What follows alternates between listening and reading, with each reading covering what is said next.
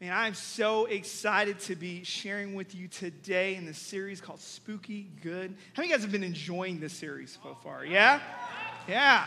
I know I have been enjoying it. I hope you've been enjoying it. Um, and so I wanted to start this a little bit different. I want to do a little bit of a poll here, if I can. How many of you guys say, uh, relatively speaking, you're a positive person? Anybody? Positive people? Uh, negative people, we already know who you are because you didn't raise your hands. Being negative. But no, so I think if, if you know me and my wife, uh, you know, I tend to be more of the half glass full person. And if I'm honest with you, if she's honest with you, she can sometimes be the half glass empty person, okay? Now I have to, you know, be careful what I'm saying here because she's sitting right there.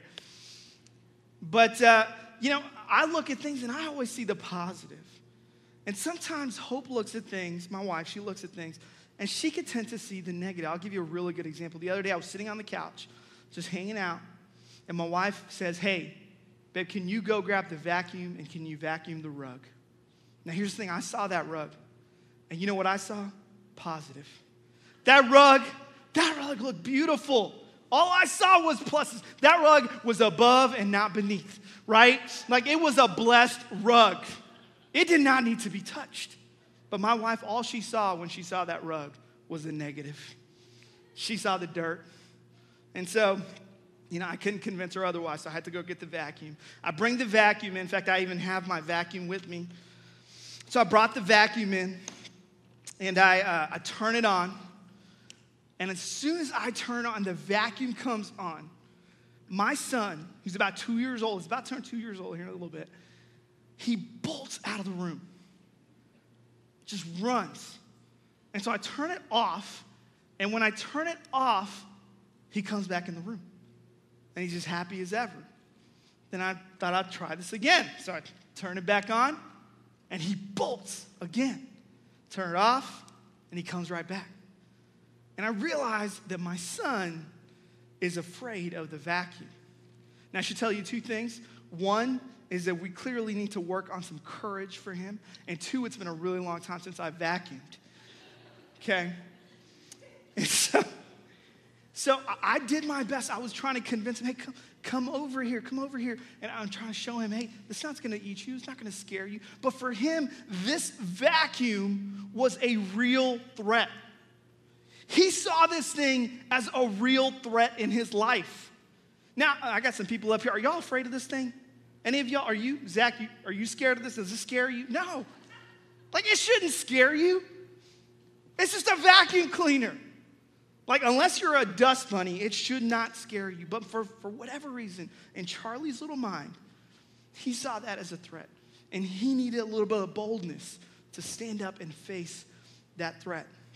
And here's the thing all of us have threats in our life. And all of us need boldness to stand up and face the threat. But coming up for Charlie, coming up and even just touching the vacuum was a first step that was so scary to him. And how many guys know that the first step can be the scariest step? Right? The first step can be the scariest step. And today I want to talk to you about some scary steps. Right, we got some major threats in our world right now. In fact, one really big one starts with the letter C that's all around us, hitting all of us right now. All right?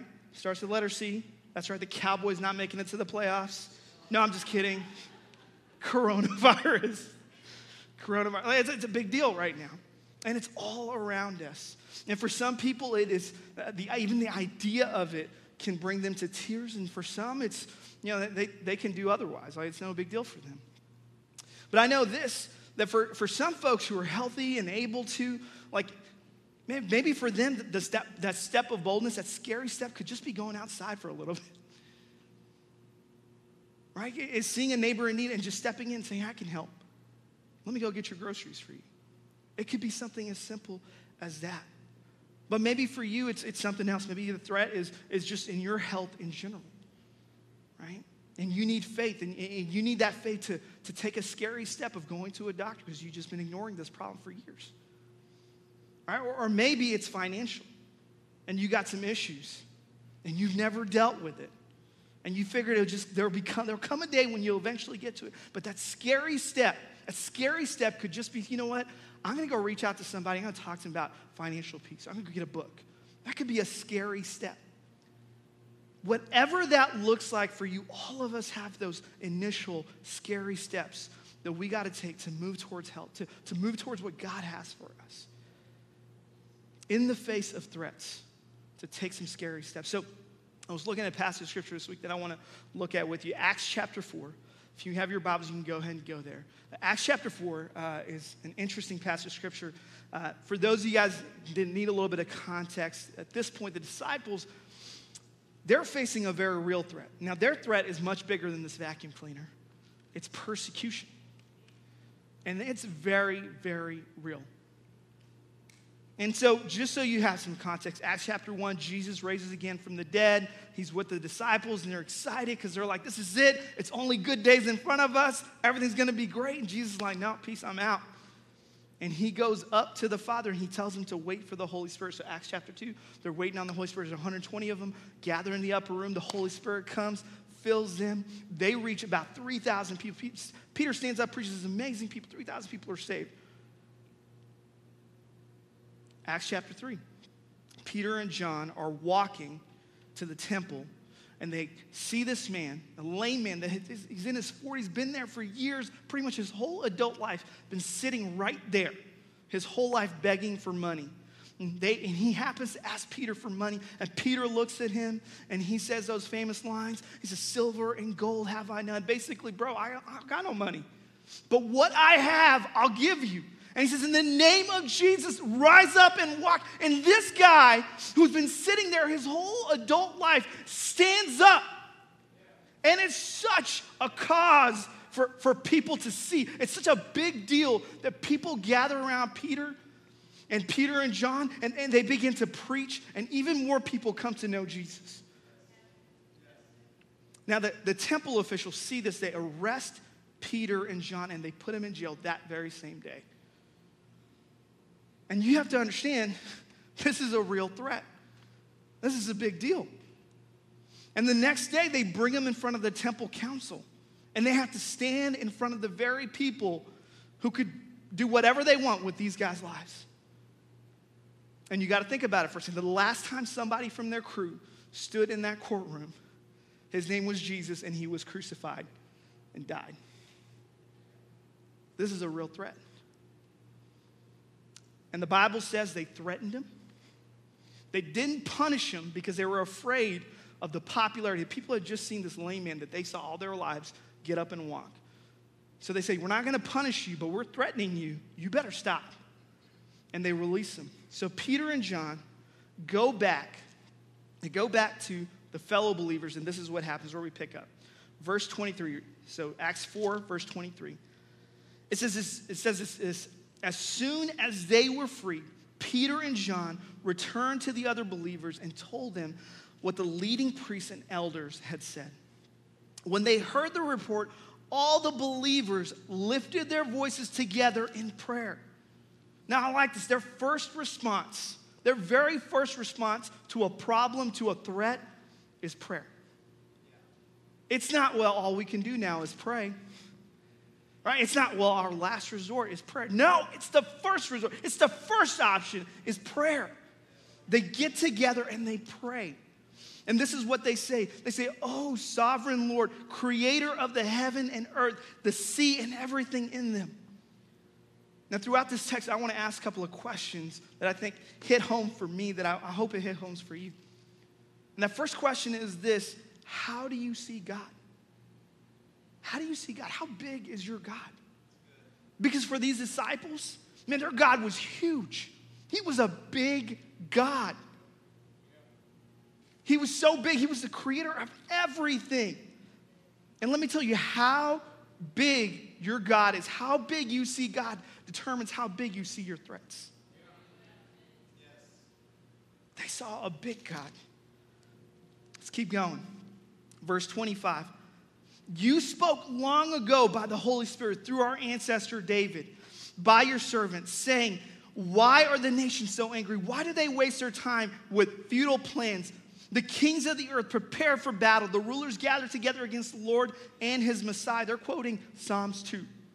Verse 27 In fact, this has happened here in this very city for Herod Antipas, Pontius Pilate, the governor, the Gentiles, and the people of Israel were all united against Jesus, your holy servant, whom you anointed.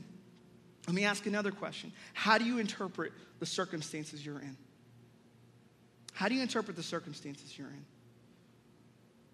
See, for these guys, they interpreted their circumstances based on their big God, His word, the scripture.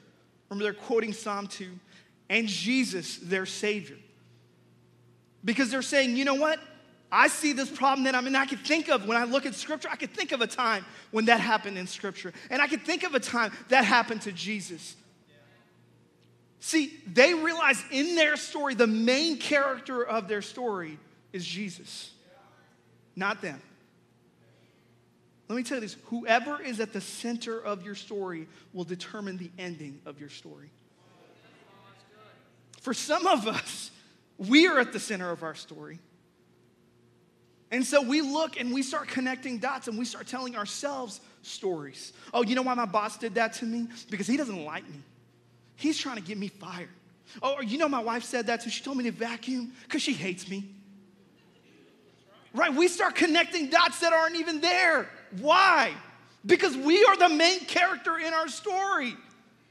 And everything that happens, clearly, it has to be about us. That's why my boss cut my hours. That's why my wife said that to me, is because it's all about me. But what if it's not? What if it's all about God?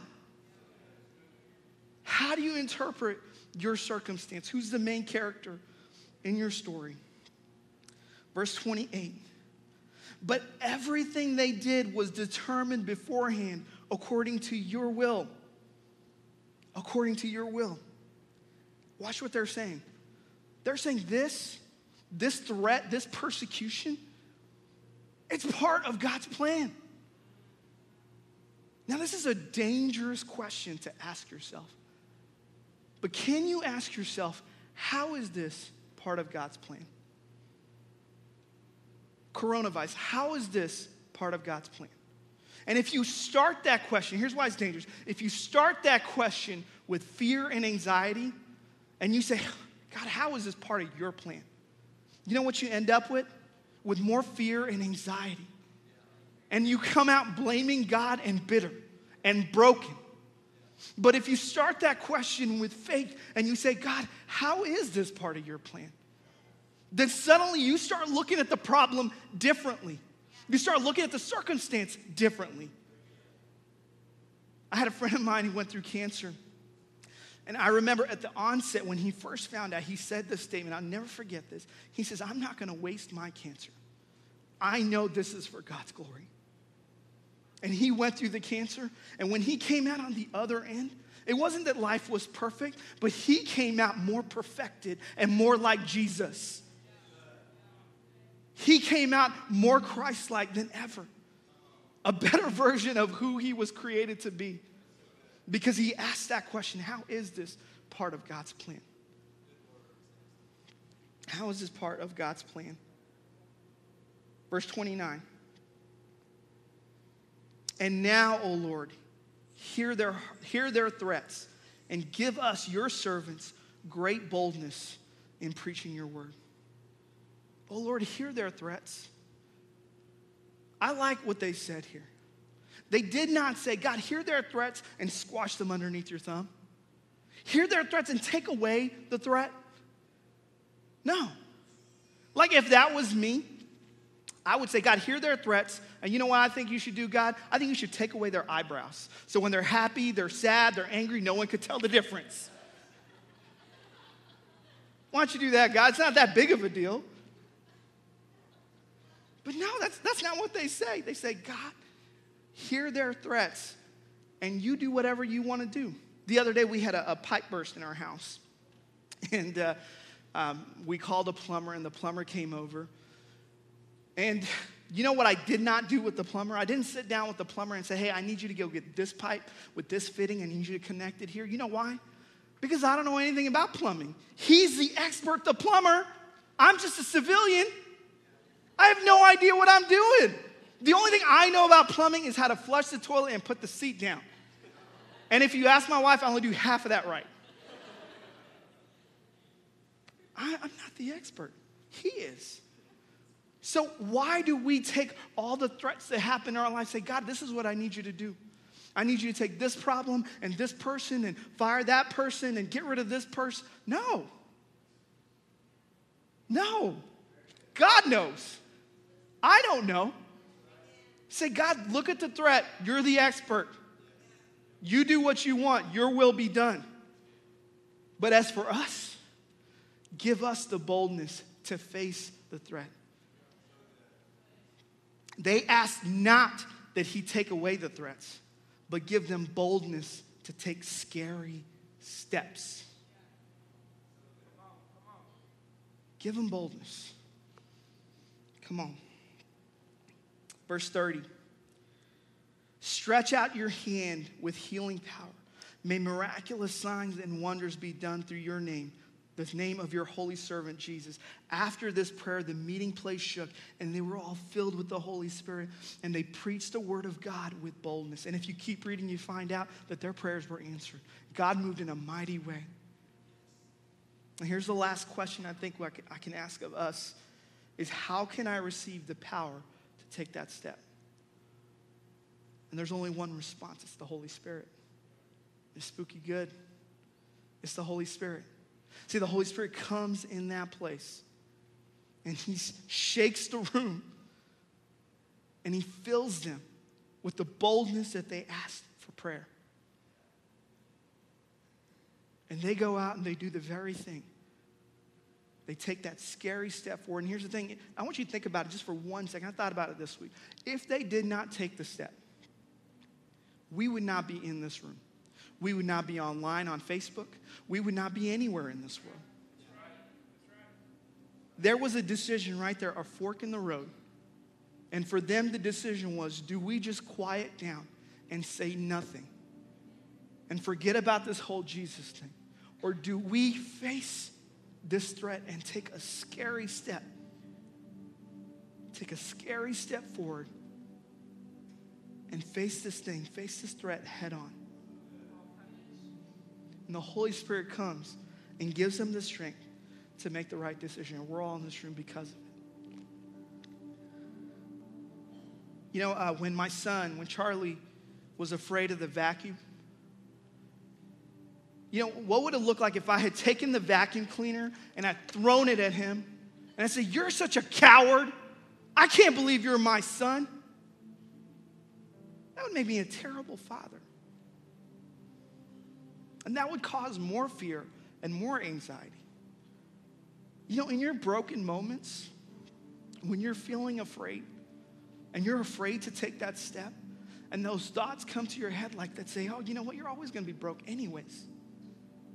You're always gonna be this dumb. You're not always gonna be this uneducated. You're always gonna be this way. You're never gonna have that kind of marriage. You're never gonna have that kind of a job. we need to realize that voice, that voice is the voice of our flesh and the voice of our enemy. That is not the voice of our God. The voice of our God is the voice that empowers us. It is the Holy Spirit stepping in and breathing life into us and giving us the boldness to take the steps that we need to take. You know what that voice is? I think it's like this. So, I bring Charlie over, grab the vacuum cleaner. I get down on my knee, and I bring him really close, and I let his back rest on my chest. And I turn on the vacuum cleaner, and then he immediately turns it off. And then I turn it on again, and he turns it off again. And then I turn it on and off real quick, and he turns it on. And it's like this light bulb came on he realized that he had power in that moment. He just got empowered right there. And then I took the vacuum while it was on, and I held on to it and I let him put his hand on it. And we started doing that. And he was pushing. And I want to show you something This is him at the end of the night. I want to show you this.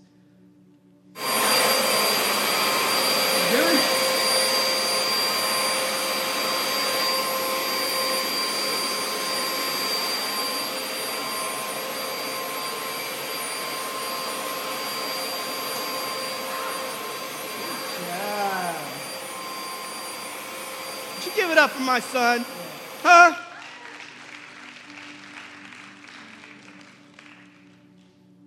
Here's the thing as proud as I am of my son for facing his threats with boldness, I can only imagine the Heavenly Father.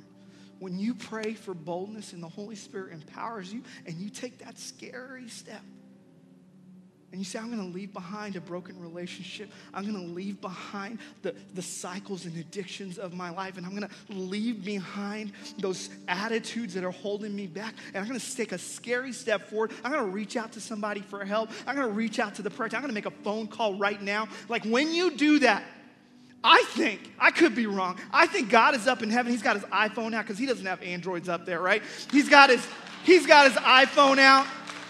And he's saying, Look at my son. He's leaving behind addictions and he's taking a scary step forward. Look at my daughter.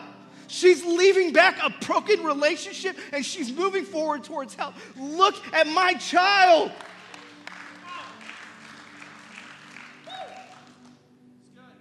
That's our Heavenly Father. We all have threats, we all face threats. Let me tell you the most important, scary step you could take, though. And it's really not that scary at all. The most important, scary step you could take is a step to follow Jesus. A step to follow Jesus. And you know why it's not scary? It's not scary because he took that first scary step onto the cross. And he stretched out his arms. And he said, It is forgiven. It is finished. And he hung and died for you.